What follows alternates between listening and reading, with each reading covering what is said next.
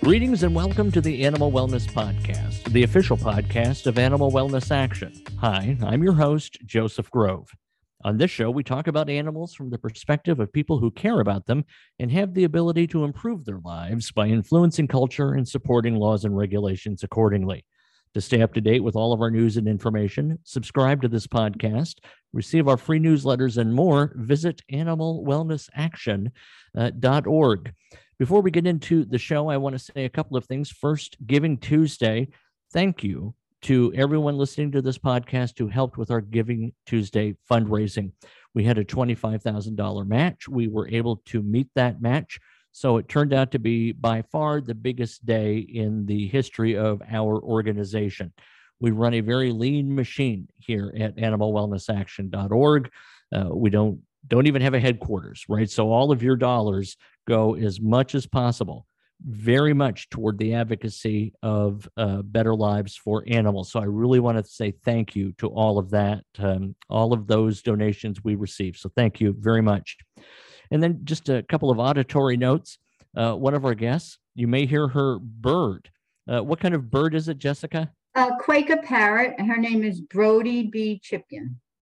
All right. Well, I'm not going to try and repeat the name, but you will hear the bird in the background, perhaps. And then, um, Scott, I moved recently to to downtown Louisville. I'd been living for years out in the rural part of the state, and I'm right now in the middle of downtown. And I didn't realize that my apartment is right on the way to the major emergency room here in the city. So, invariably during a show, you'll hear sirens. You may hear the chopper in the background airlifting some poor guy who sawed off his arm while trying to get a Christmas tree, steaming past, sirens ablazing uh, on on um, in, in, the background. Yeah, I know, I know. It's well, I, I appreciate those he- those heads up. We've got Jessica with her bird. We've got uh, Joseph with uh, the sirens. Just so you know, I live on a hillside above downtown Sutherlin, Oregon and and uh, I'm surrounded by 840 acres of forest, and there's a, a, a, large family of coyotes that live in these woods. And what happens here is we get the sirens from downtown, which get picked up by the coyotes, who start howling and yipping and yapping because of the sirens. And then every dog in Sutherlin, Oregon hears the coyotes, and then they start. So if that happens, I don't know what we're going to do. We may just have to like turn the whole po- podcast over to, to that kind of nonsense. Yeah. So, so uh, yeah, any patience on the part of our listeners as they suffer through the various auditory maladies we're, we're going to foist upon them would be uh, appreciated. So, so thank you for all of that. Uh, as is our custom, we start off each show with a legislative update from Marty Irby. He's our executive director and our chief lobbyist in Washington. Uh, Marty, what's going on up there on the Hill? Well, this may be one of our final legislative reports for the 117th Congress and the year 2022. We continue to work on the FDA Modernization Act that passed the Senate by unanimous consent back on September 29th and has passed the House in different form once. That's not enough to send it to the president's desk yet. We're trying to get the Senate bill, a standalone bill, passed through the House of Representatives on what they call the suspension calendar so that it can go to the president's desk or get the legislation included in the final year in spending bill if that happens this congress. We don't really know but i do think with some of the dynamics of members leaving we will likely see that get done and signed into law as well. We're also continuing to work on the bear protection act. That legislation is also the bear poaching elimination act in the senate has a different name. The senate bill went through a process last week of what they call hotlining. That's where they actually send the bill out and ask if they can pass it and if anyone objects or puts a hold on the bill.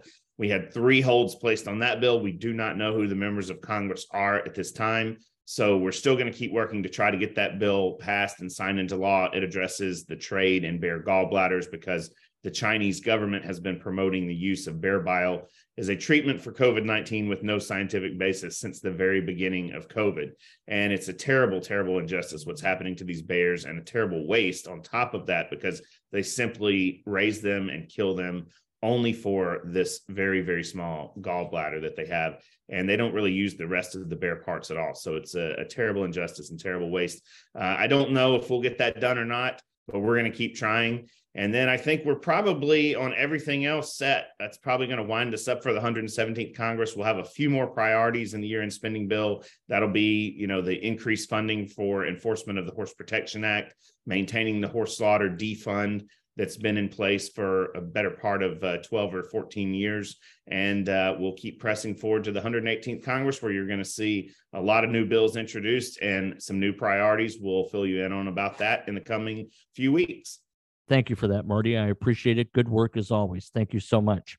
Uh, now, to get into the show, you know, this time of year, you you hear it all the time.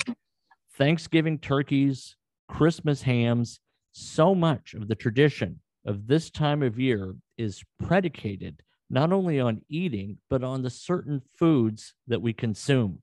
Unfortunately, the staples of many of these holiday meals are, in fact, animals.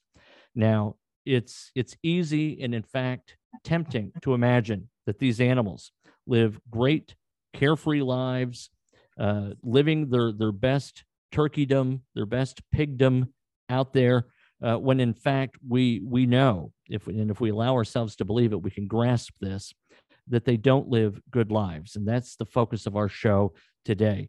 Ending the era of extreme confinement and the horrors upon animals that come with them. And we have two great guests to address that with us. Uh, representing Animal Wellness Action is Scott Beckstead. He is our Director of Campaigns. After receiving his bachelor's degree from Utah State University and his JD from the University of Utah, Scott worked as an attorney in private practice on the Central Oregon coast before going to work full time in the animal protection sector. He became known for his special expertise in the field of animal law and has taught that subject at the University of Oregon and Willamette University Law Schools. In 2000, he co authored Animal Law, the first case book on the subject, and continues to teach animal law, wildlife law, and policy, and endangered, God, this is hard to say, Scott, and Endangered Species Act as an adjunct professor of law at Willamette University. Also with us is Jessica Chipkin. Uh, I'm getting to know her for the first time, and we're really grateful she's here. She is the founder and president of Crate Free USA, an organization whose mission is simply to reduce the suffering of animals on factory farms. Founded in 2015, the group believes there's really no difference between cruelty inflicted on a dog, cat, bird, horse, chicken, calf, or pig. They try to create awareness of the extreme and inhumane confinement of hogs, chickens, and cows on factory farms, educate consumers on how to purchase from local sustainable farmers, and they also advocate for legislation to eliminate extreme confinement practices. So, what better time of year and what better guests uh, could there be possibly to talk about extreme confinement? So, welcome to you both, Jessica. I want to I want to start with you. So, thanks for being here. I appreciate that. Thank um, you. yes, and uh, so you know, I think people have seen the PETA videos. They may have kind of uh, this amorphic awareness of what the animals go through. What do people not know? You know, it's interesting. I don't think people really know all that much. I think there's an extreme disconnect between um, what people see in the on the, in the store, shrink wrapped, and their knowledge of what happens to that animal before it gets to your plate. And I I'm not, um, I just want to say that that was really one of the motivating things that got me the idea to start the organization is um, I had just become aware of things like gestation crates. I was kind of late to the party. That was like eight years ago. And I was in Walmart and there was a woman wearing a t-shirt. Um, she worked for a, um, a, dog rescue. And there was also, um, I had just learned about an investigation at a Walmart pig supplier um, about abuses and extreme confinement. And so I'm looking at what she was buying a piece of pork and thinking about that, and then looking at her t shirt, and I'm realizing if she really loves animals, she wouldn't be buying this piece of pork. So I actually, um, and then and I followed her out into the parking lot and I talked to her about it. And she was like I, think she was a little bit put off by me. But then I realized like people really, really don't know that much, which just makes our job more important about educating people. And it goes beyond being vegan or vegetarian. I mean, I happen to be vegan, but I really believe very, very strongly that the drive to make life better for these animals and there's like close to 2 billion animals on factory farms um, as of now, um, that everybody has a role in it. And it shouldn't be thought of something that's like the palette, the, the mission of a vegan org- organization. Um, it should be there's there's room for everybody to make change in here. And actually, our audience really tends to be more meat eaters because vegans really aren't part of this problem. Um, and I really believe that a lot of people aren't planning to give up meat. So it's very important that that's our audience. We have to like educate these people about how animals are raised, how they contact, how they get in touch with local farmers. Do the labels that they see like, like um, animal welfare approved or humane certified, which of those labels really mean? Because there's an awful lot of humane washing going on in the industry right now.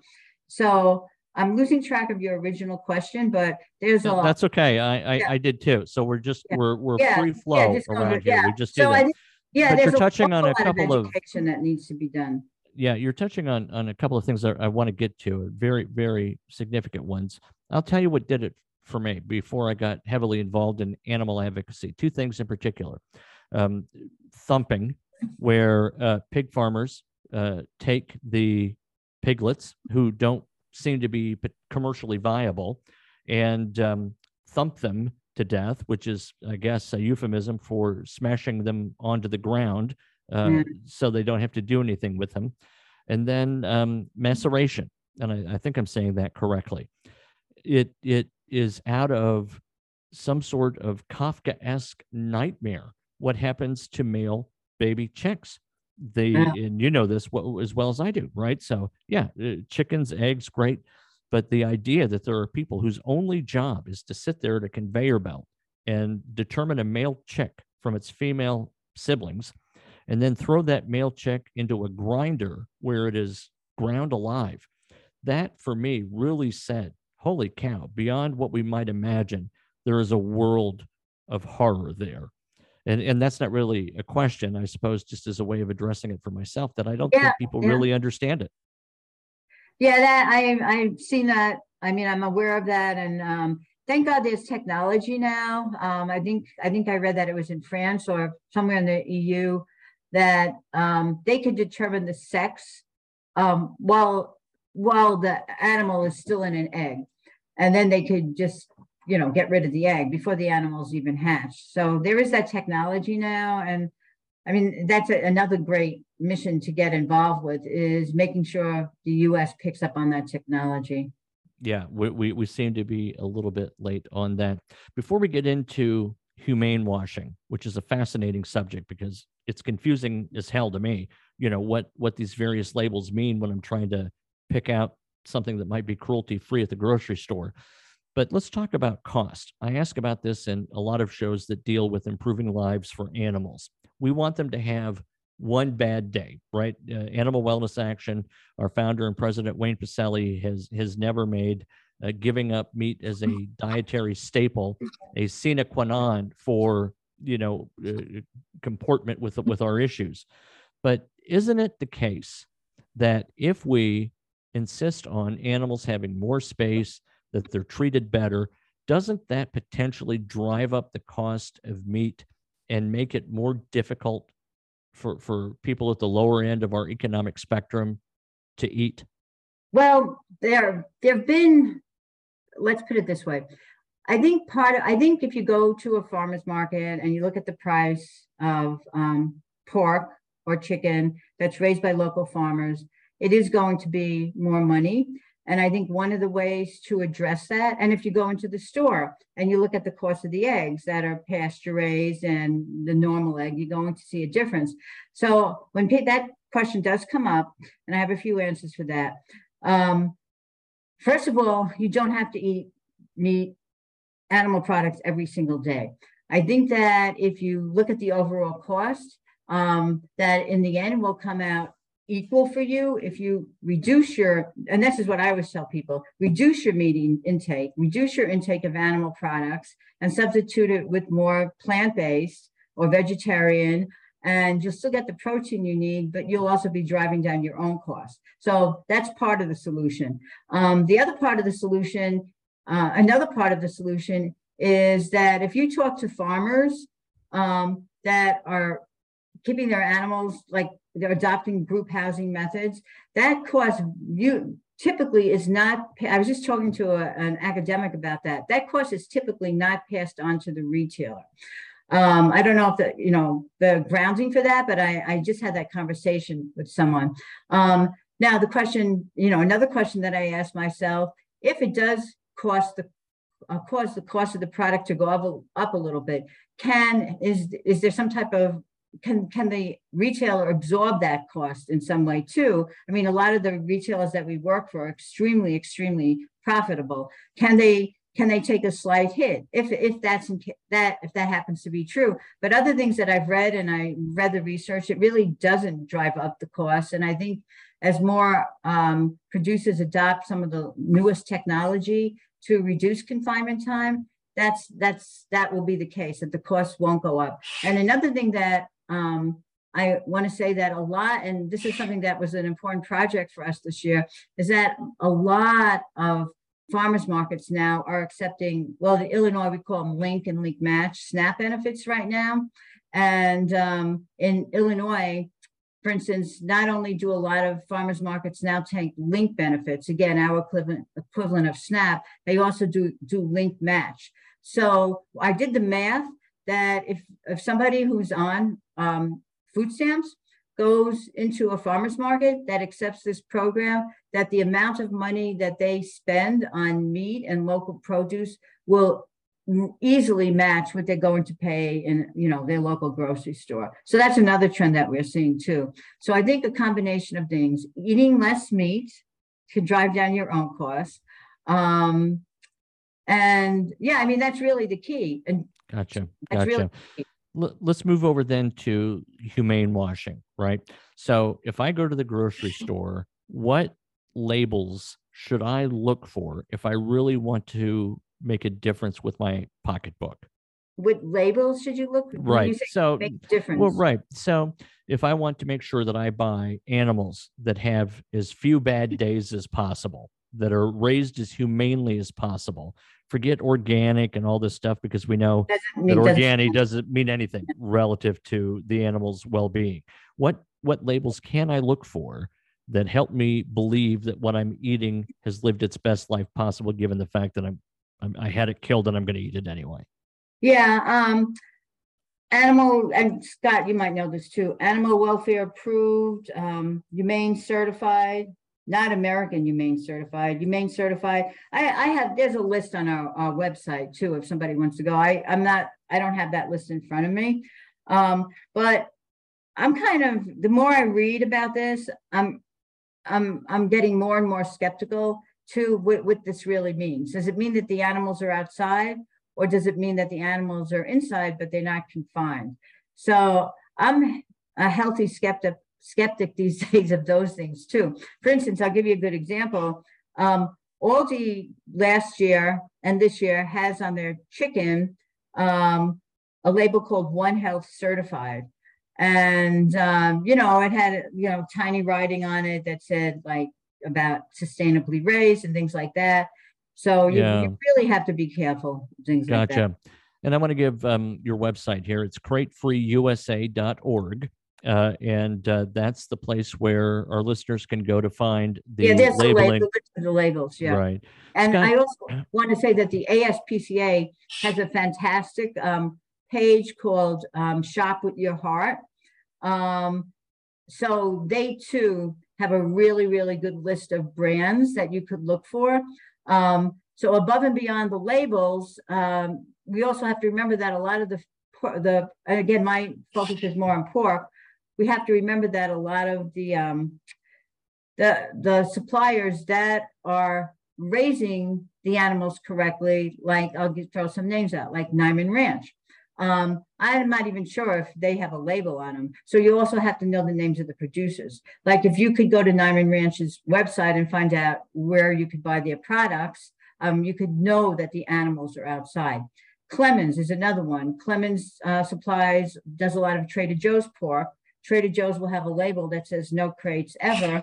Um, Clemens does not keep their animals outside, but they've done a really, really good job with group housing, keeping them out of crates. So there's certain brands like Maple Leaf too. I mean, they have, um, you know, they're largely Canadian, but they sell here too. They've done an excellent job in reducing confinement time to like seven to nine days or less. So it's not gotcha. only a matter of labels, it's a matter of knowing the names of the producers that are really, really doing well. All right. And I'll put some of those names that you just cited into our show notes because if you're driving, listening to this podcast, don't don't write it down while you drive. We love you too. It's not just about the animals. We don't want our, our listeners to drive into an embankment taking notes from the show. I want to go back to um, Jessica in a moment to ask about her work relative to Aldi, to Costco, uh, and to uh, what she's doing to help teach children. Before I do that, though, Scott, uh, give us your perspective as director of campaigns for Animal Wellness Action, what that organization is doing to help these extremely confined animals. Well, yeah, I mean, you know, the the uh, from an animal welfare perspective, uh, the treatment of food animals has to be uh, considered the number one animal welfare problem in the United States, if not the world, just because of the sheer number of animals that uh, that that we raise uh, to be consumed in this country. So somewhere from from nine to ten billion animals a year uh, are raised in this country uh, for food. Uh, and so just from from from the sheer volume alone uh, how we treat animals that we raise for food has to be considered uh, one of the most if not the most consequential animal welfare uh, problem of our time. Um, and you know the, the vast majority of of animals that are slaughtered for food are raised in intensive confinement systems uh, that is changing, I believe, um, and uh, and you know just because I think uh, people are becoming more aware, people are becoming more conscious, people are demanding greater transparency about how their food is produced. But the work that we do at Animal Wellness Action is uh, is political, and so uh, we, for example, we have been working on the Pigs in Gestation Stalls or Pigs Act in Congress, uh, which is a bill that uh, that we have had introduced that would basically ban the use of uh, of gestation crates to confine uh, mother pigs. Um, and and then of course we have been very active in uh, defending Prop 12, which is the uh, ballot measure that was passed overwhelmingly by voters in California that banned the intensive confinement of uh, pigs, uh, chickens, and egg-laying hens, and uh, and calves used for veal. Uh, and the National Pork Producers Council, as well as the Farm Bureau and other what I call big ag groups, uh, brought a lawsuit to challenge Prop 12. Uh, and what they objected to was the provision in Prop 12 that said that out of state producers that uh, want to um, sell their products in California have to um, raise their animals uh, according to the same standards uh, in Prop 12, even though they are out of, uh, you know, somewhere outside of California. We took a very active role in uh, in defending uh, that that law. Uh, we filed an amicus brief with the Supreme Court, and we are still waiting. Uh, there was oral arguments several weeks ago, and we are now waiting for the Supreme Court's ruling. But it's an issue uh, that is an, an, absolute priority for animal wellness action, uh, and and uh, something that you know that we will continue to work on uh, in the future. not not just you know trying to address the law, but also you know making sure that we are you know doing uh, work like supporting the things that Jessica's doing and making sure people understand that they do have a choice in uh, in you know their their food decisions. So Jessica, thank you. And what I like about what we're talking about today and the way we're discussing it is that we do have Animal Wellness Action doing kind of the legislative side. You're putting uh, equal pressure on the consumer side. How is Crate Free USA taking its message to the masses? I know you've got work going on relative to Aldi, to Costco. Tell us about those programs and what you hope will come from them. Yeah, I mean, the first one we did back in 2018 was Trader Joe's. And everyone gets Trader Joe's and Aldi mixed up. They think it's part of the same company. Many, many years ago, I mean, does have the same parent company, but they're run by two brothers and there is a total um, division between the operations, the people. So they're really operate as, sep- as separate entities. Um, Trader Joe's, we did have relatively good success with. Um, uh, based on because of our work, Trader Joe's um, now has most of its fresh pork coming from um, a producer that, like I said, does not confine, does not use gestation crates, but the pigs still aren't outside. Um, but that was a that was a good change, and they're still updating their products. Um, they have a timeline that they they appear to be working from. Um, Aldi has been a, um, a difficult campaign. We started the campaign three years ago, and um, our goal is to get them to commit to a timeline to end the use of gestation crates in their supply chain. So way back yet when, when we first started the campaign, um, we had an opportunity to meet with Aldi in their headquarters. Um, they weren't happy about the press that the campaign was getting. And it's one of the, um, I think there's like 360,000 people have signed that petition and it keeps growing. Um, and Aldi did make a change, I'll put that in air quotes, on its public animal welfare policy page to say we expect our suppliers to um, transition from gestation crates to group housing. But that, you know, the key word, of course, is expect. And expectation to could go on in perpetuity. And, and like I always tell people when I speak, um, every year I tell my family and friends I expect to lose 20 pounds. And I've been saying that for like 20 years. Actually, this year I did, but it did go on for a very very long time as any so that, that phrase was very intentional on on their part. And since that time they've been very very silent. Um, there's been no response from anything that we we we do. Um, so that they, it's been a frustrating experience um, to get Aldi to commit to making this kind of change do you so, have a petition on your website? Uh, what uh, yeah, there's a whole do? page. Yeah, we just we just did a video. Um, there, there's a on our website. There's a page where it says I think it says take action, and there's a section for Aldi and Costco and Trader Joe. So uh, we just did a, a, video about Aldi too. Um, you know, and another frustrating thing about Aldi also is that they're always touting their vegan um, inventory and uh, they win a lot of awards like best vegan grocer.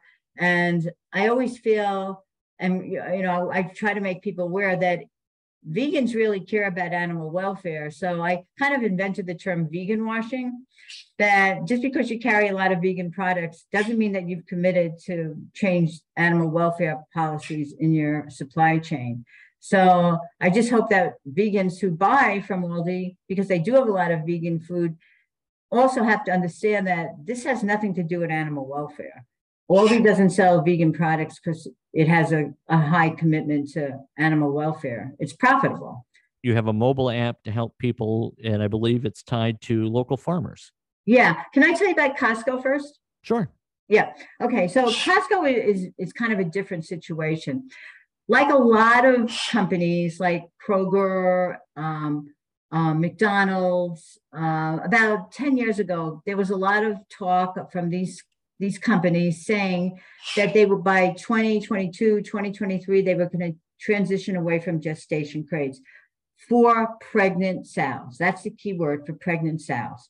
Um, what they didn't include in their statements is that the producers that they buy from, the Smithfields, JBS, etc. of the world, they even they keep pigs in gestation stalls for the first six weeks of their pregnancy cycles to because they say that's how long they need to determine if they're pregnant. So even these companies that have said by 2022, 2023, will have been totally transitioned to group housing for pregnant sows. They never say that they're kept in crates for the first six weeks, which is one third of their pregnancy cycles. Um, so you'll note in all this messaging, it always says pregnant sows, because, um, pregnant pigs, pregnant sows. So we're we've been trying to call Costco out on the fact that they can't really say that they'll be crate free by a certain year because their big suppliers still keep um, pigs in crates for the first six weeks. So what's interesting though is Costco appears to be making attempts to talk with suppliers who are know who have made advancements in deter- getting the determination of pregnancy down to nine to um, 12 days through different types of technologies, through um, electronic heat detection, um, radio frequency, I mean, different types of ultrasounds. It is the technology. I hate for this to become a technology decision because for us, it shouldn't be a technical decision. But I think the reality and the logistics of production, it, it is. But so I applaud Costco for apparently making the attempt to do this. But it just well, thank you for saying that. Yeah, thank you for saying that because it's important to not only wag our fingers at the Absolutely. underperforming companies, but to hold up those who are doing well. So, yeah, so bravo to, be, to Costco. Yeah. yeah, no, it's frustrating because everything takes so long. Right. You know, yeah, you so did. Long. You wanted me to ask you about um, the importance of patience. You said that's yeah. one thing that you've really had to learn. Yeah. Yeah. I mean, I've learned patience from my bird, and I've also learned patience of being an animal welfare activist. This is the hardest thing I've ever had to do, really. Um, it just is like, you know, that expression, um, it's it's a marathon, you know, it's not a sprint. I mean, it's a it's a marathon. It, it blows my mind how long it should take. And it it's really makes me sad that it should take so long, but it it really does. You know, yeah. we really, really one of have- my favorite quotes. I bring it up on the show from time to time, it, eh, from Martin Luther King Jr. You know, the moral arc of the universe is long, but it does bend toward justice. Um, talk about how you're teaching children about this this stuff, Jessica. Yeah, That's really what we need to do. I think at the end yeah, of the day no, is raise yeah. up good people. Yeah. Um, it's a, something that we, an effort we started before COVID really hit. So COVID kind of made that go away, but we are going to be re- rebooting that next year. We started going into um, classrooms, elementary school kids, and we had a really interesting presentation about teaching kids where animals come from. Um, and again, we started with elementary school kids. We plan to expand to um, middle school and you know some high school and even college next year. Um, and I really feel like these we're educating our future consumers. We're not saying you can't eat animal products. We're saying, you know, you want to make sure you have decisions you can make and your family can make. You can just not eat animal, no, not eat pork, chicken, and eggs or you can pay attention to where you're buying it from. So we don't show the insides of gestation crates or, you know, factory farms, but, you know, we have like a video of chickens running around, like chickens need to be outside. Yay, you know, things like that. I mean, just really basic because these were really young kids. Um, and we have these like these models that we have of pigs in gestation crates and you know it's a stuffed pig but it just you know we use that to show like this is how much room the pig has i mean it can't even turn around you know, and kids are like, they're amazed by it. And it interests me how little kids really know. Like one of the first questions we asked is, who knows where eggs come from? The store, you know. So that kind of threw me off. And but kids ask amazing questions too. Like I'll always remember this one little boy said, Well, can't we just kill them for food after they grow old and die from old age? And I'm thinking that's an amazing question that really gave me pause. Like, that was an important question. So kids really are interested in this. And I really, you know, I know we had impact because one of the teachers told me afterwards that it was lunchtime and this little girl had a chicken salad sandwich and she started to cry because she didn't know where the chicken, how the chicken lived. And I thought I felt bad that the little girl started to cry, but I thought, man, we really made an influence. She's going to go home and talk to her parents. So, um, you know, I really now that uh, well because covid ever behind us but we are going to be scaling that up and getting back into doing that um, next year. I have my i have fortunate enough to have a volunteer that's a teacher and i have a few others that are really really good with kids. So we're kind of updating our presentation and you know i'm working with some other organizations to get some um, some classes scheduled. And again i just want to say you know, sometimes when you hear about, see all the mass murders and mass shootings now, so many of the shooters are really young. They're like teenagers. And a part of me really believes that I, I don't know for sure, but I wouldn't be surprised if they also molested animals when they were kids. Well, well, no, it's, it's, I mean, it's a no fact. fact. Yeah. Well, that's right. Fact. Yeah. Right. And that's a core component, you know, of our um, uh, animal cruelty enforcement work, right? So we're, we're trying to lobby the Department of Justice to create a special animal crimes unit. And one of the justifications for that is exactly what you pointed out, Jessica, and that is that many times these mass murderers start off with animals. And if we can get the officers out there to identify these young perpetrators, we can potentially prevent casualties at schools, grocery stores, movie theaters, uh, etc. So, so bully yeah, for no, you for totally knowing that. Yeah, so we want to teach kids, and this is the basic premise. There's really no difference in cruelty, like we have on our website, to a dog, a cat, or a chicken, or a pig. And you know, what as actually as we're talking, I had an idea. Like we have this model of a pig in a gestation crate. I think I want to. I should make a note. Um, um, I also want to do a dog to size in a gestation crate. And you know, kids would be horrified, just like adults would be, if like this is how the dog spends its life, but this is how the pig spends its life. Is there really any difference? So I think that might be a really, you know, I'm always thinking that might be a really good way to show kids there's really no difference. And I think it's such a great age to reach them at. What have I not asked you that you want to be sure we get to our listeners in this podcast before I go to Scott for a wrap up? Yeah, well, uh, the, very briefly, our mobile app. That's one of the first things that my background is technology, and uh, one of the first things that I did um, when I first started the organization is I wanted to find a way for, um, we're actually, you know, I was focused on Illinois. So it's called the Illinois Guide to Factory Free Meat, Dairy, and Eggs. So we, over the years, we have hundreds and hundreds of local farmers. Um, it's, it's easy to see their information, to buy from them through the app. You know, and we've added in recent years the um, farmers markets, farmers markets that take link cards. We are adding farm to table restaurants and stores. So we keep adding to it, but it's a free app. You could download it from our website. We've only done it for Illinois. So, uh, you know, other states keep asking, are you going to do it? But it's really, you know, a great tool to helping people. So that's been really important for us too.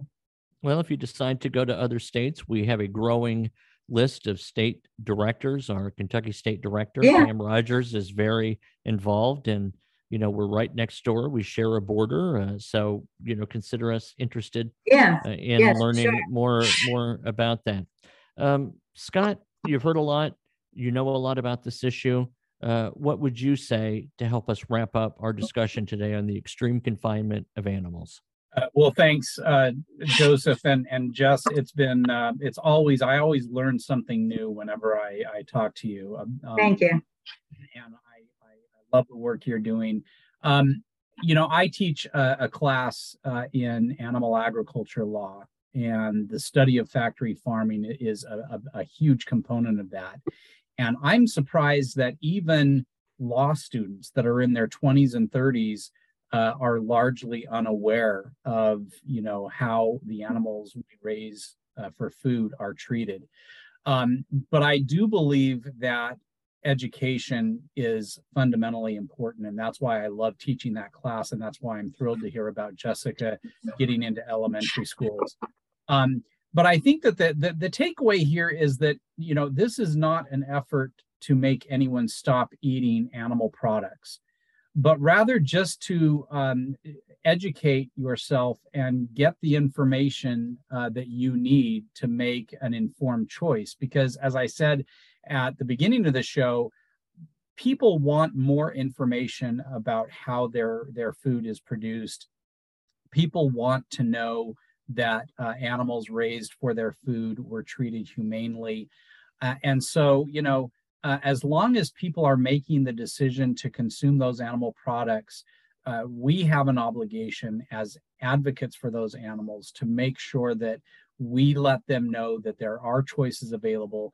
And the number one thing that uh, uh, consumers that, that consume these animal products can do is to make the decision to stop buying grocery store meat, dairy, and eggs, and instead go to your local farmers market, get to know those producers, look them in the eye, talk to them about how they raise their their animals.